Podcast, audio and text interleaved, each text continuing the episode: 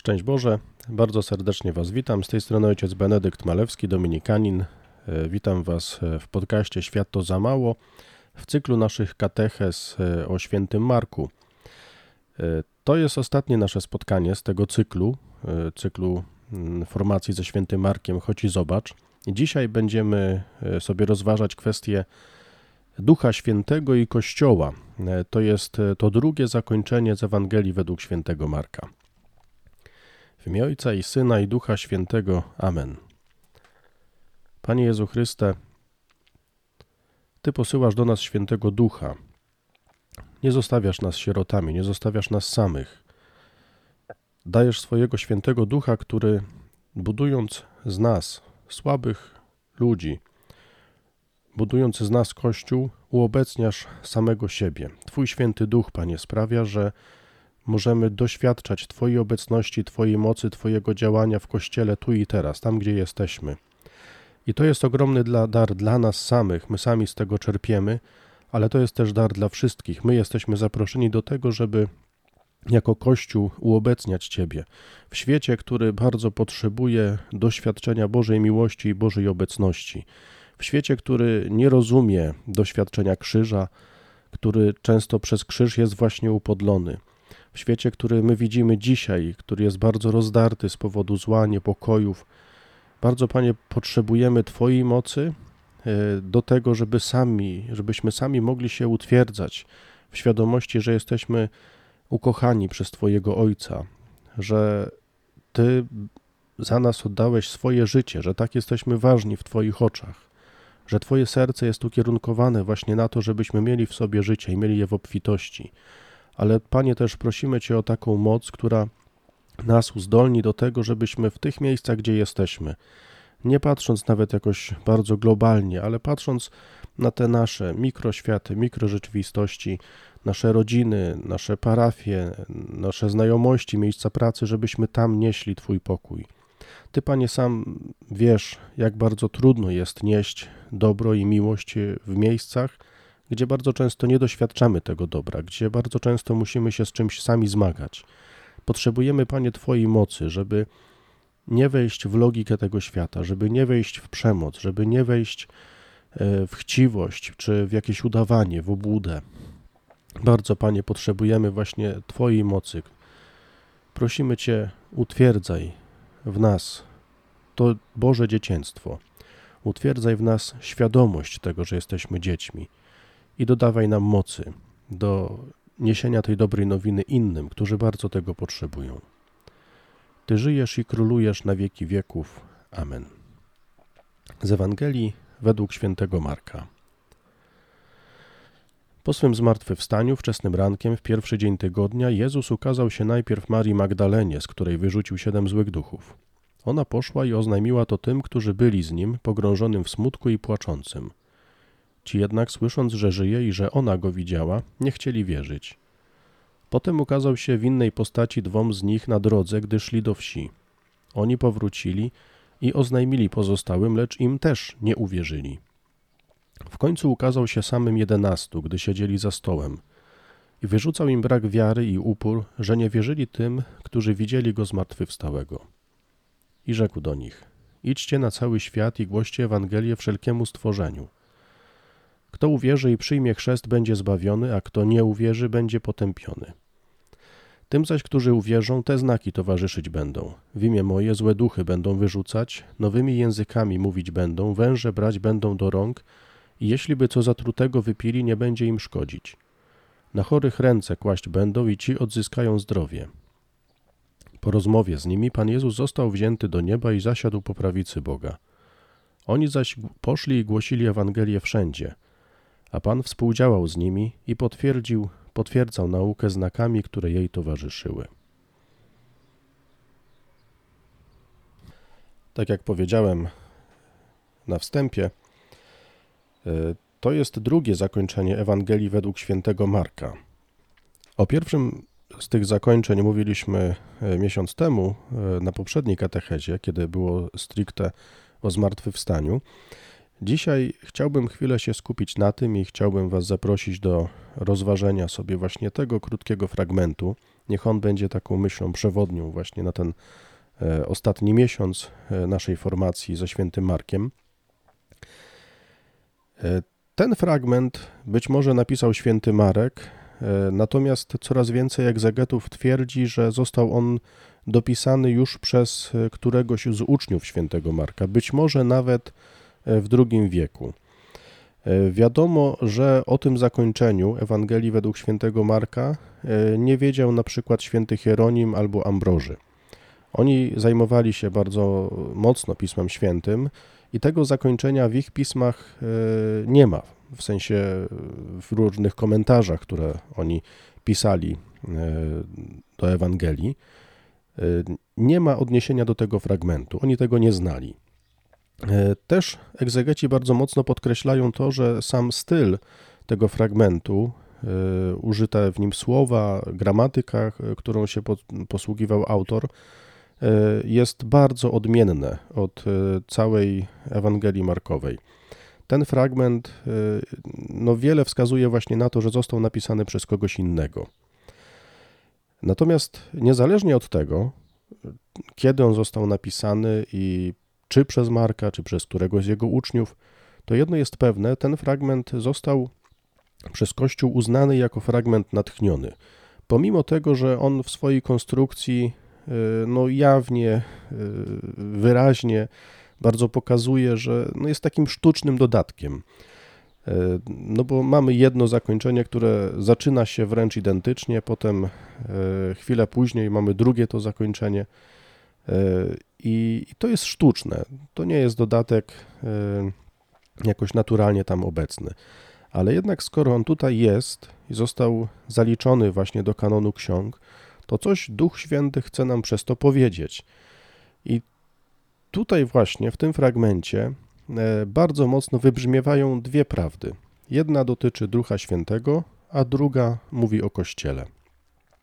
Ale zanim do tego dojdziemy, to jeszcze e, taki krótki e, komentarz do e, jakby wprowadzenia do mowy o Duchu Świętym i o Kościele.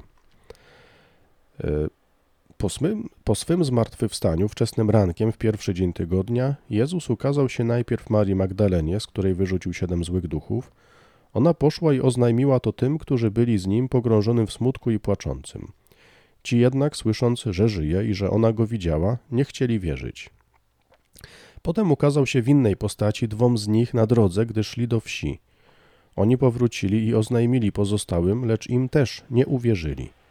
W końcu ukazał się samym jedenastu, gdy siedzieli za stołem i wyrzucał im brak wiary i upór, że nie wierzyli tym, którzy widzieli go zmartwychwstałego.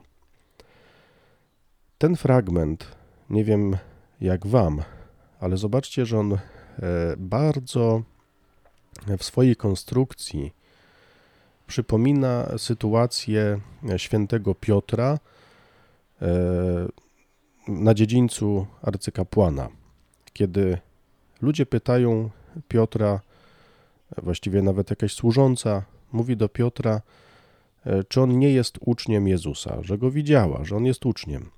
I Piotr trzy razy potwierdza, że nie. I tutaj jest trochę podobna sytuacja. Nie? Tutaj dopiero za trzecim razem, kiedy już sam Jezus osobiście się pokazuje jedenastu, no to wtedy już jakby oni nie mogą mieć wątpliwości, nie? Już jakby jawnie, jasno widzą, że tam stoi przed nimi e, właśnie Mesjasz, stoi przed nimi ich mistrz. Ale pierwsze dwie sytuacje, no to no oni, oni nie chcą wierzyć.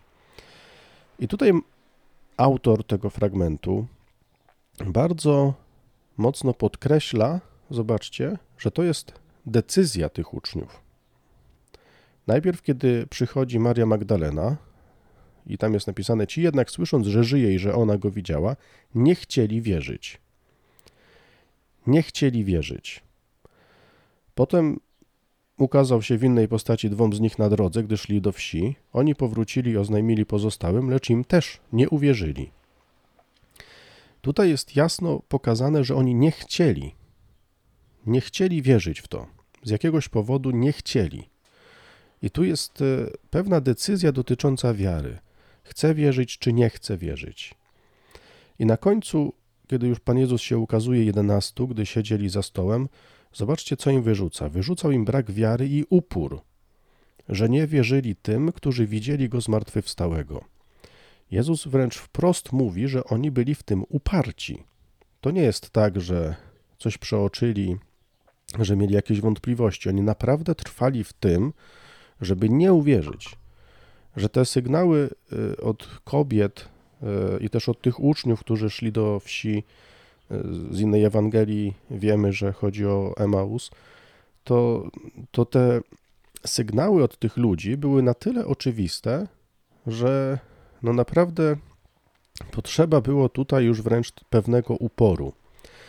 I zobaczcie, że to jest dokładnie to samo, co Pan Jezus wyrzuca apostołom jeszcze przed tym, zanim yy, poszedł na krzyż. Kiedy rozmawia z nimi, mówi o tym, co się wydarzy, kiedy zapowiada krzyż, yy, to w różnych sytuacjach, tam pamiętacie może z poprzednich katechez, kiedy była mowa o rozmnożeniu chleba i tak dalej, to Jezus właśnie też mówi o tym, że ich serca są zatwardziałe właśnie w niewierze. I tutaj jest użyte w ogóle dokładnie to samo słowo. To, co tutaj nasi polscy tłumacze przetłumaczyli jako upór, to do, do, dosłownie chodzi właśnie o zatwardziałość serca. Oni byli twardzi, ich serce były skamieniałe, ich serca były skamieniałe właśnie w, takim, w tej niewierze. Nie chcieli w to wierzyć. Więc jest już po zmartwychwstaniu i okazuje się, że tutaj niewiele się zmieniło. I przed zmartwychwstaniem, przed krzyżem i po zmartwychwstaniu oni nadal mają w sobie ten upór, żeby nie wierzyć. Mają w sobie zatwardziałe serca. I to jest, myślę, pierwsza bardzo ważna myśl dla nas, pierwsza bardzo, ważna, bardzo ważne pierwsze przesłanie, że pewna decyzja na naszą wiarę, doświadczenie miłości Pana Boga, spotkanie z Nim e, nie determinuje już dalszej przyszłości naszego życia. Wcale nie sprawia, że teraz wszystko będzie zupełnie inne. Niestety to jest tak, że zostają w nas dokładnie te same rzeczy. Przed zmartwychwstaniem i po zmartwychwstaniu uczniowie są tymi samymi ludźmi. Oni mają dokładnie te same problemy, te same trudności, te same pokusy, te same myśli, by w nich wszystko jest dokładnie to samo. Potrzebują kogoś, kto teraz zupełnie inaczej pomoże im patrzeć na tą rzeczywistość, bo oni o własnych siłach czysto rozumowo nie są w stanie. I to jest, myślę, ważne takie dla nas też, na koniec formacji ze świętym Markiem. E, ważne, żeby sobie też zdać taką sprawę z tego, że to nie jest tak, że przejdę jakiś ważny punkt formacyjny w moim życiu, czegoś pięknego doświadczę i teraz wszystko się zmieni. Nie, bardzo często się nie zmieni. Bardzo często jest tak, że jakby patrzymy na jakąś rzeczywistość, taką bardzo ważną w naszym życiu, jako punkt dojścia, a to nie, to tak naprawdę jest dopiero punkt wyjścia. Ewangelia według świętego Marka jest, zobaczcie, Ewangelią, która była pisana dla katechumenów, czyli dla kogoś, kto miał teraz poznać Chrystusa i dopiero on zaczyna życie z Jezusem. Tutaj jest chrzest i to nie jest meta, to jest dopiero linia startu. Cała ta formacja to był taki trening przed startem. A teraz się wszystko ma zacząć. Nie? On właśnie z tym ma wyjść w życie. I ważne jest to, żeby on teraz wiedział, tak jak ten, tym, już posługując się tym obrazem tego sportowca, który dopiero startuje, no to on musi wiedzieć, tak samo jak na treningu, musiał odkrywać to, że ma swoje słabości, ma swoje e, jakieś tam różne e, przywary, ma swoje też e, konkretne momenty, kiedy się męczy. Odkrywa też, jak reaguje jego ciało, kiedy on się męczy, jak reaguje jego psychika, kiedy on się męczy. I on, zdając sobie z tego z wszystkiego sprawę, teraz rusza w wyścig i, i dzięki temu, że już tego wszystkiego doświadczył, to teraz idzie z tą wiedzą, że tak będzie, nie? ale już nie idzie sam. I będzie doświadczał tych samych zmagań, ale zostanie do niego posłany Duch Święty. I tutaj Pan Jezus daje e, ostatni rozkaz właśnie swoim uczniom, swoim apostołom. Idźcie na cały świat i głoście Ewangelię wszelkiemu stworzeniu. Bardzo ciekawe jest to, że jest napisane właśnie wszelkiemu stworzeniu. E, święty Paweł w liście do Rzymian w ósmym rozdziale e, pisze takie zdanie, że całe stworzenie aż dotąd jęczy i wzdycha w bólach rodzenia, oczekując, się, oczekując objawienia się synów Bożych. Całe stworzenie, nie tylko człowiek, nie tylko ludzie, ale całe stworzenie jęczy i wzdycha w bólach rodzenia, oczekując objawienia się synów Bożych. I to jest e, posłanie właśnie świętego Marka. Idźcie na cały świat i głoście Ewangelię wszelkiemu stworzeniu. Idźcie i głoście dobrą nowinę wszelkiemu stworzeniu. To jest bardzo mocne sformułowanie. Dlaczego Marek tutaj nie mówi tylko o ludziach?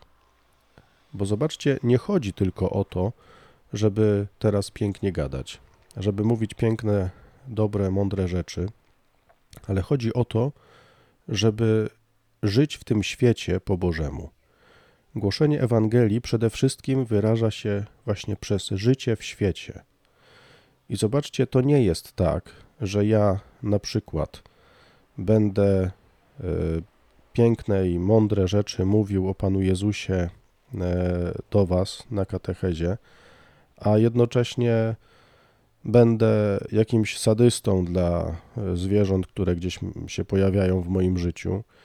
E, nie będę w ogóle zważał na przyrodę, na wszystko to, co mnie otacza. Mm, to, to, to zobaczcie, to nie jest komplementarne.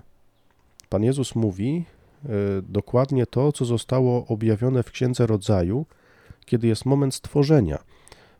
Pan Bóg mówi wtedy: czyńcie sobie ziemię poddaną. A więc nie wyzyskujcie tej ziemi, ale czyńcie ją sobie poddaną, opiekujcie się nią. Żyjcie tak, żeby ta ziemia była dostępna dla wszystkich. Nie? To jest, e, myślę, bardzo ważny moment takiego spojrzenia też na dobro wspólne, że to, w jaki sposób ja się obchodzę z tym stworzeniem, z tym światem, który jest obok mnie, e, to ma znaczenie dla tego, jak inni będą w tym świecie żyć. Nie? Jeżeli ja e, palę gumowymi oponami zimą w piecu. Wiem, że to jest absurdalny przykład, ale no załóżmy, że palę tymi gumowymi oponami, no to cała ulica, czy cała wioska, czy pół miasteczka będzie oddychało tym skażonym powietrzem. Nie wiem, czy zdajecie sobie sprawę z tego, że w Polsce e, co roku e, umiera e, z powodu zanieczyszczenia powietrza dużo więcej dzieci niż z powodu aborcji. To jest naprawdę, myślę, bardzo ważne, y, żeby zdawać sobie sprawę z tego, że to, jak my żyjemy w tym świecie, jak korzystamy z tego świata, z tego stworzenia, to, to nie jest bez znaczenia. I okej, okay, zdaję sobie sprawę z tego, że tutaj jest bardzo dużo już y, ideologii, jeżeli chodzi o ekologię i tak dalej, ale, ale myślę, że warto sobie z tego zdawać sprawę, że to, jak ja używam tego świata, to rzutuje na to, jak żyją w tym świecie inni. Szacunek do stworzenia, do świata, e, szacunek do przyrody, pewna pokora też wobec przyrody przekłada się na życie duchowe bardzo realnie. Właśnie życie w świecie e, to jest największy właśnie wyraz głoszenia, świadectwa, najpełniejszy. Właśnie w ten sposób pokazujemy ludziom dookoła, że my naprawdę e, żyjemy po Bożemu, właśnie szanując wszystko dookoła to wszystko to, co jest dookoła mnie, kiedy to szanuję, daję świadectwo, że to jest ważne, że, że jest we mnie miłość. Tym zaś, którzy uwierzą, te znaki towarzyszyć będą. W imię moje złe duchy będą wyrzucać, nowymi językami mówić będą, węże brać będą do rąk, jeśli by co zatrutego wypili, nie będzie im szkodzić. Na chorych ręce kłaść będą i ci odzyskają zdrowie. Tutaj zobaczcie, jest nawiązanie do tego wszystkiego, co y, Pismo Święte też mówi, kiedy jest posłany Duch Święty. Kiedy Duch Święty y, jest posłany, no to właśnie mamy ten piękny obraz, y, że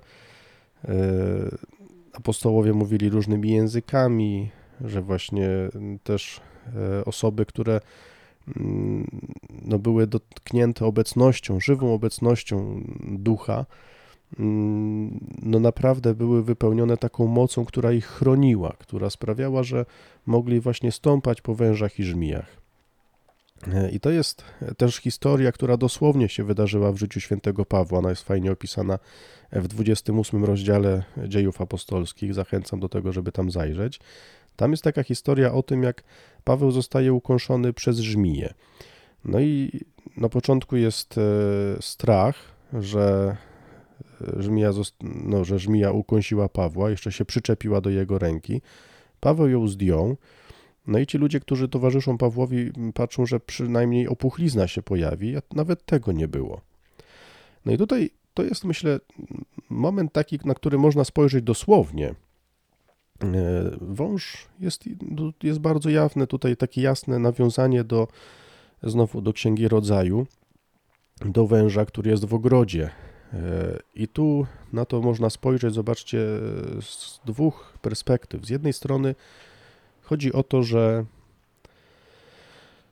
no ten wąż, o którym mówi tutaj święty Marek, może być pewnym symbolem zła. I biorąc tego węża do ręki, jakby Marek daje do zrozumienia, że można naprawdę okiełznać to zło. Że kiedy się idzie w duchu, to to zło nie będzie mogło nas ukąsić, nie? Kiedy się trzyma węża w ręku? Właśnie trzyma się go prawie że za głowę, przy głowie i on nie może wtedy zrobić żadnego ruchu, żeby nas ukąsić, nie? On nadal jest niebezpieczny, ale nas nie ukąsi. I tutaj Marek właśnie taki obraz podaje, że zło, ta pokusa e, może mieć, ona będzie cały czas niebezpieczna, ale możemy ją właśnie trzymać w garści, że ona nic nam nie zrobi. Ale też e, znowu z drugiej strony może być taki moment, że zło też będzie chciało nas rozbić przez różne trudne sytuacje, nie? jak choćby świętego Pawła, który ma głosić i ugryzła go żmija. I to zło może czyhać na nas w różnych takich sytuacjach, żeby nas powstrzymać przed jakimś złem. Może macie takie doświadczenia w swoim życiu, kiedy wydaje się, że coś złego mogło się wydarzyć i nagle jakimś cudownym sposobem coś was ochroniło. Nie, nie wydarzyło się to coś złego, mm, bo byliście chronieni. I Pan Jezus tutaj mówi właśnie mm, w tej Ewangelii, że takie rzeczy będą się dziać. I ważna tutaj uwaga, zobaczcie, kto uwierzy i przyjmie chrzest będzie zbawiony, a kto nie uwierzy będzie potępiony, tym zaś, którzy uwierzą, te znaki towarzyszyć będą. Zobaczcie, że to nie jest napisane, że to musi się dziać. One będą towarzyszyć. Więc będą czasem takie sytuacje, że właśnie będziemy uchronieni przed jakimś złem. Będą takie sytuacje, że e, będziemy mieli jakiś dar języków.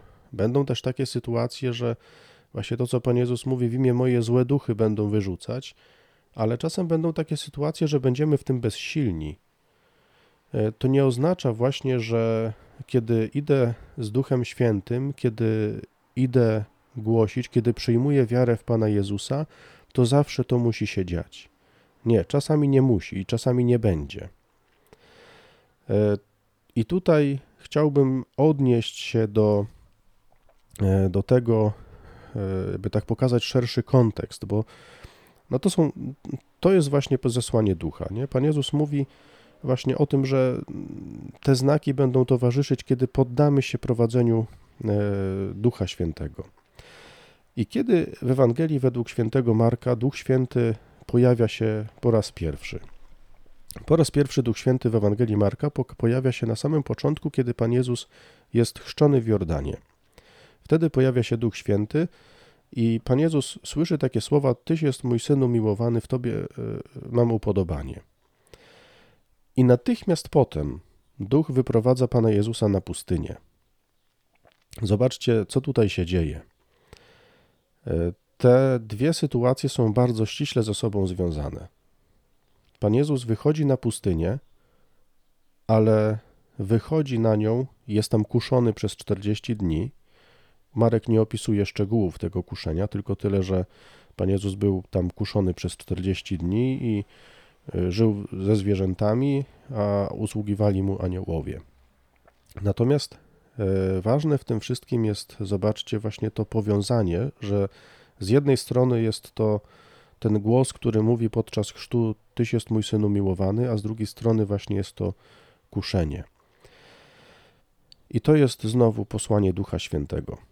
Kiedy będą dziać się trudne rzeczy, Duch Święty najpierw nas przygotowuje i mówi nam: Tyś jest mój syn umiłowany, Tyś jest moja umiłowana córka, tyś jest, Ty jesteś dzieckiem Ojca.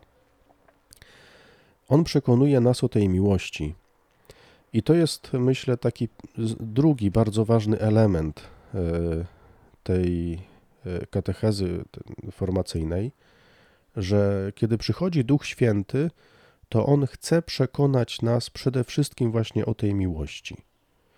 Po to, żeby później mieć odwagę właśnie sprzeciwić się złu, po to, żeby mieć odwagę właśnie chwycić tego węża w garść, żeby go trzymać w garści, w ręku, żeby nie wchodzić z nim w dialog.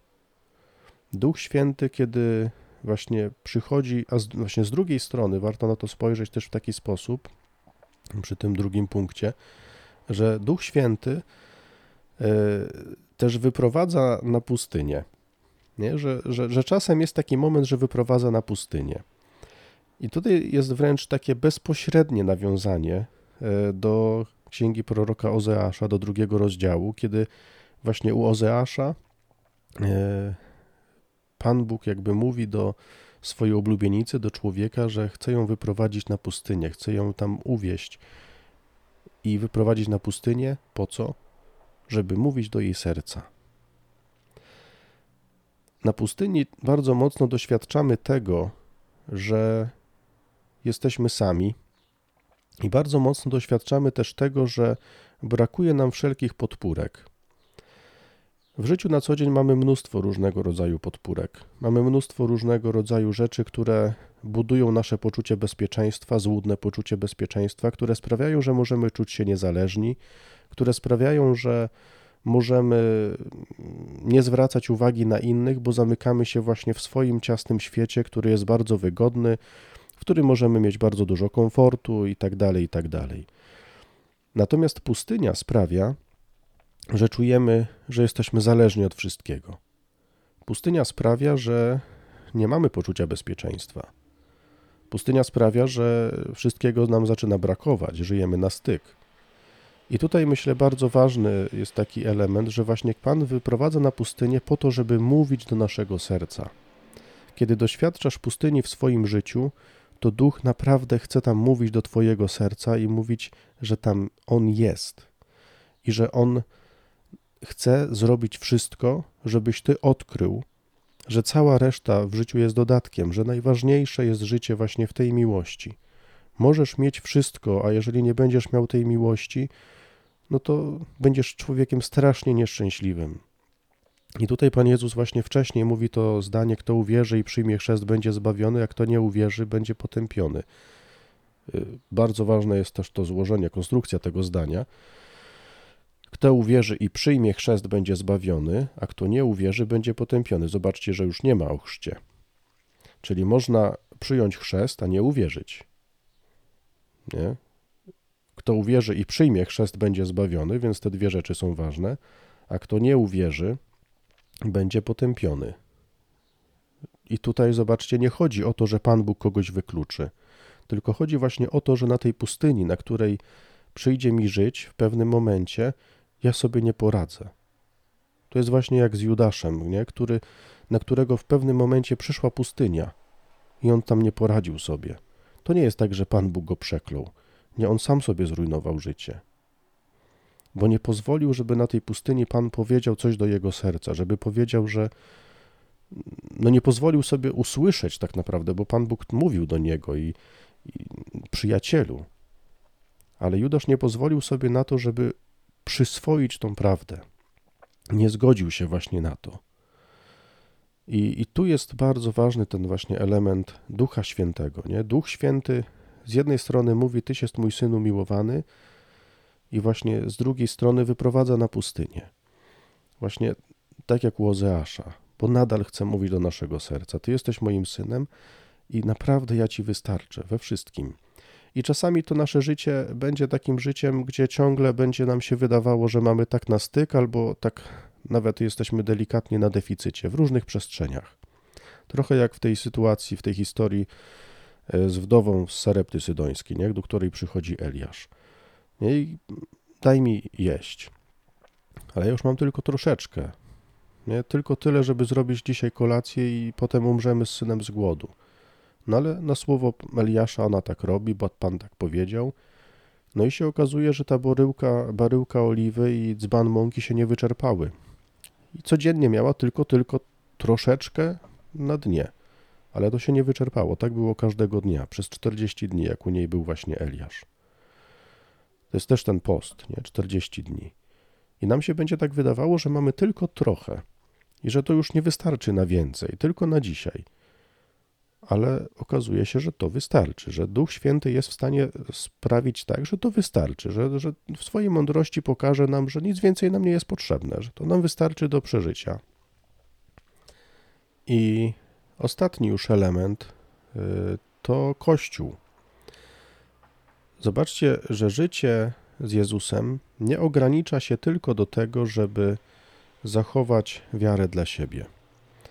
Pan Jezus chce, jeżeli już uwierzyłeś, to chce, żebyśmy szli i głosili. Bo zobaczcie, dlaczego nie wierzy się Słowu? Dlatego, że się samemu je nie głosi. Dlaczego, e, kiedy przyszli e, najpierw Maria Magdalena, potem ci dwaj uczniowie do e, wieczernika, to uczniowie nie wierzyli, bo byli zamknięci i nie robili nic, zajęli się sobą. Tamci gdzieś byli w drodze, coś jakby wyszli poza ten świat wieczernika. I tam spotkali Pana i dają świadectwo. Zobaczcie, że paradoksalnie, kiedy nie chcę dawać świadectwa o Jezusie, to nagle też i moja wiara zaczyna się sypać. I dlatego Jezus mówi: idźcie na cały świat i głoście, tak jak, tak jak to zrobiła Maria Magdalena. Idźcie i głoście wszelkiemu stworzeniu. No i, i to jest właśnie obraz Kościoła. E, ojcowie Kościoła mówią, że takim e, najważniejszym obrazem, czymś, co tak jak w soczewce skupia cały sens Ewangelii według świętego Marka, to jest e, historia na morzu, kiedy uczniowie płyną łodzią mm, na jeziorze i Pan Jezus śpi, zrywa się wichura.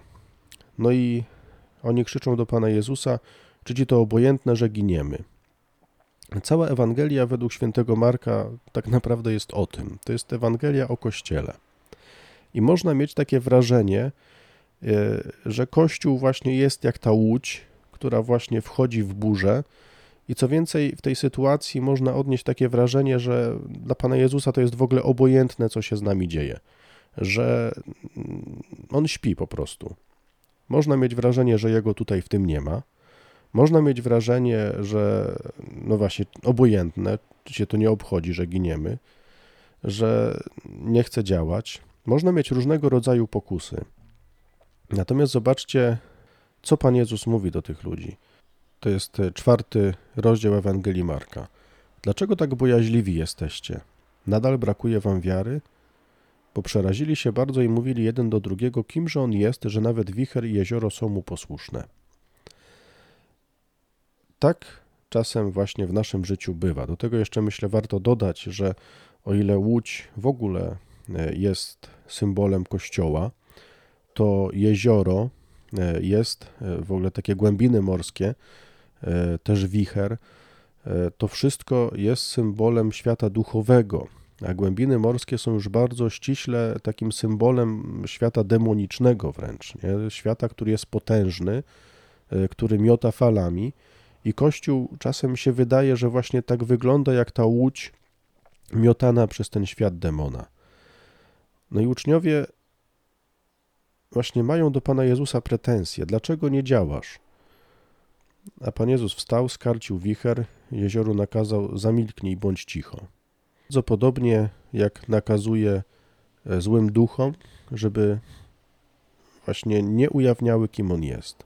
Ucisza, ucisza ten świat duchów.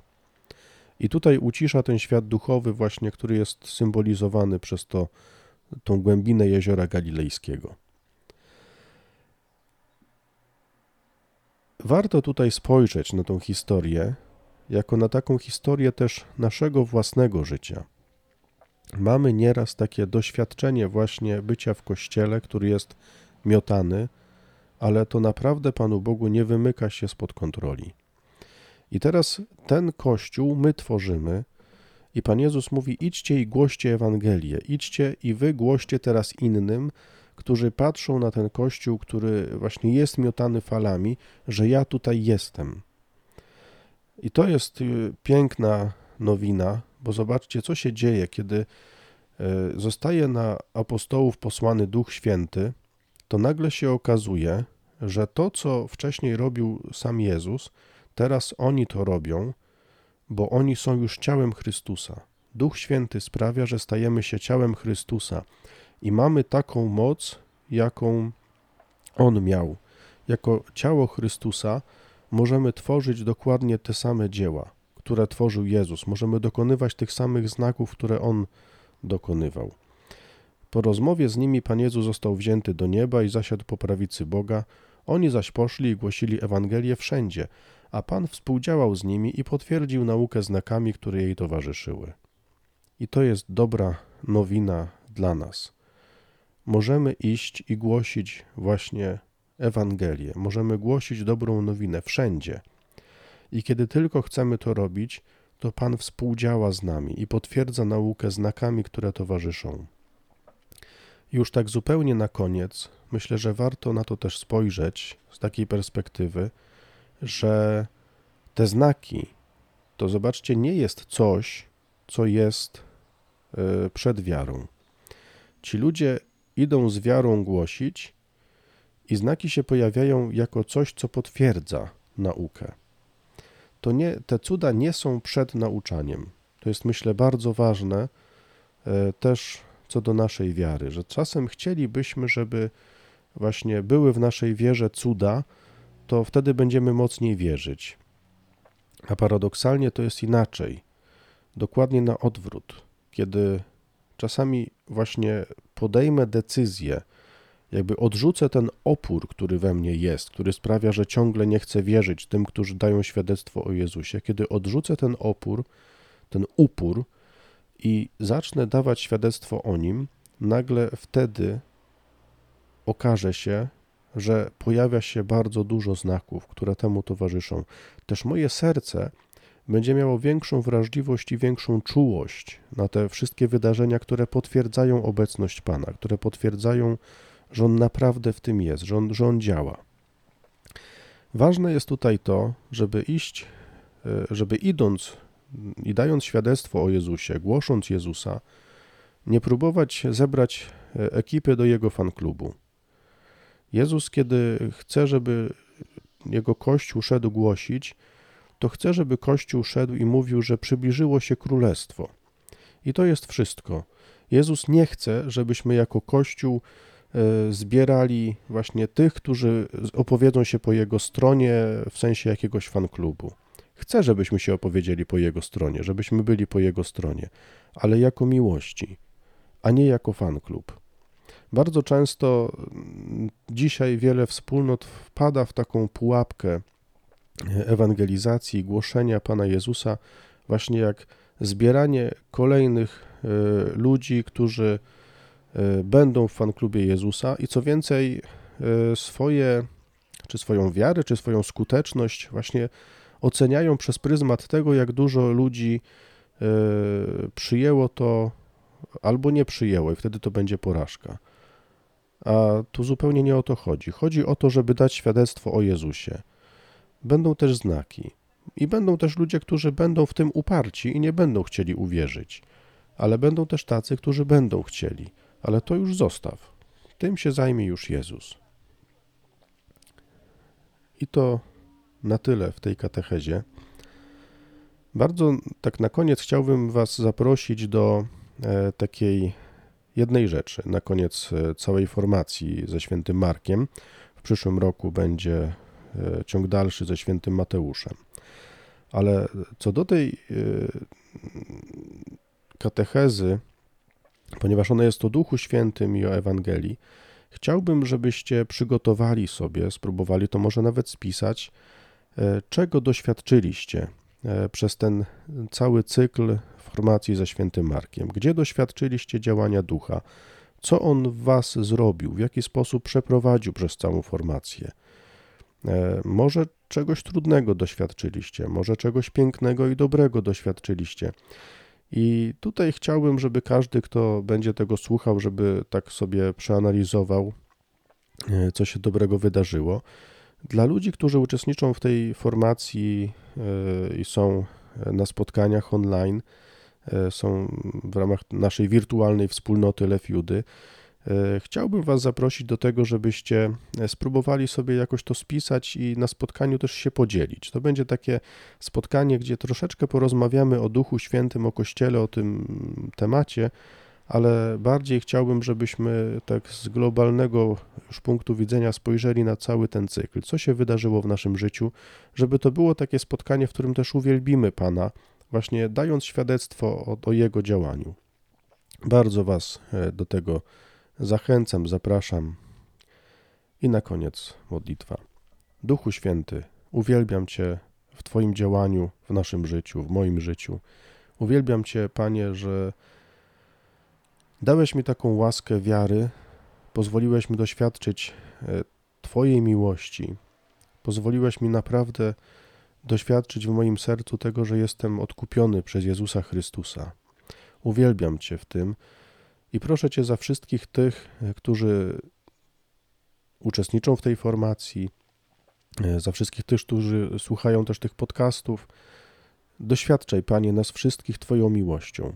I proszę Cię też o to, byś dawał nam odwagę, świadczenia o Tobie wszędzie tam, gdzie jesteśmy, w prosty sposób na tyle, na ile potrafimy, ale dawaj nam, Panie, odwagę mówienia właśnie o Tobie, że Ty jesteś miłością. Chwała Ojcu i Synowi i Duchowi Świętemu, jak była na początku, teraz i zawsze i na wieki wieków. Amen. Wszystkiego dobrego i do zobaczenia online z Panem Bogiem. Pozdrawiam.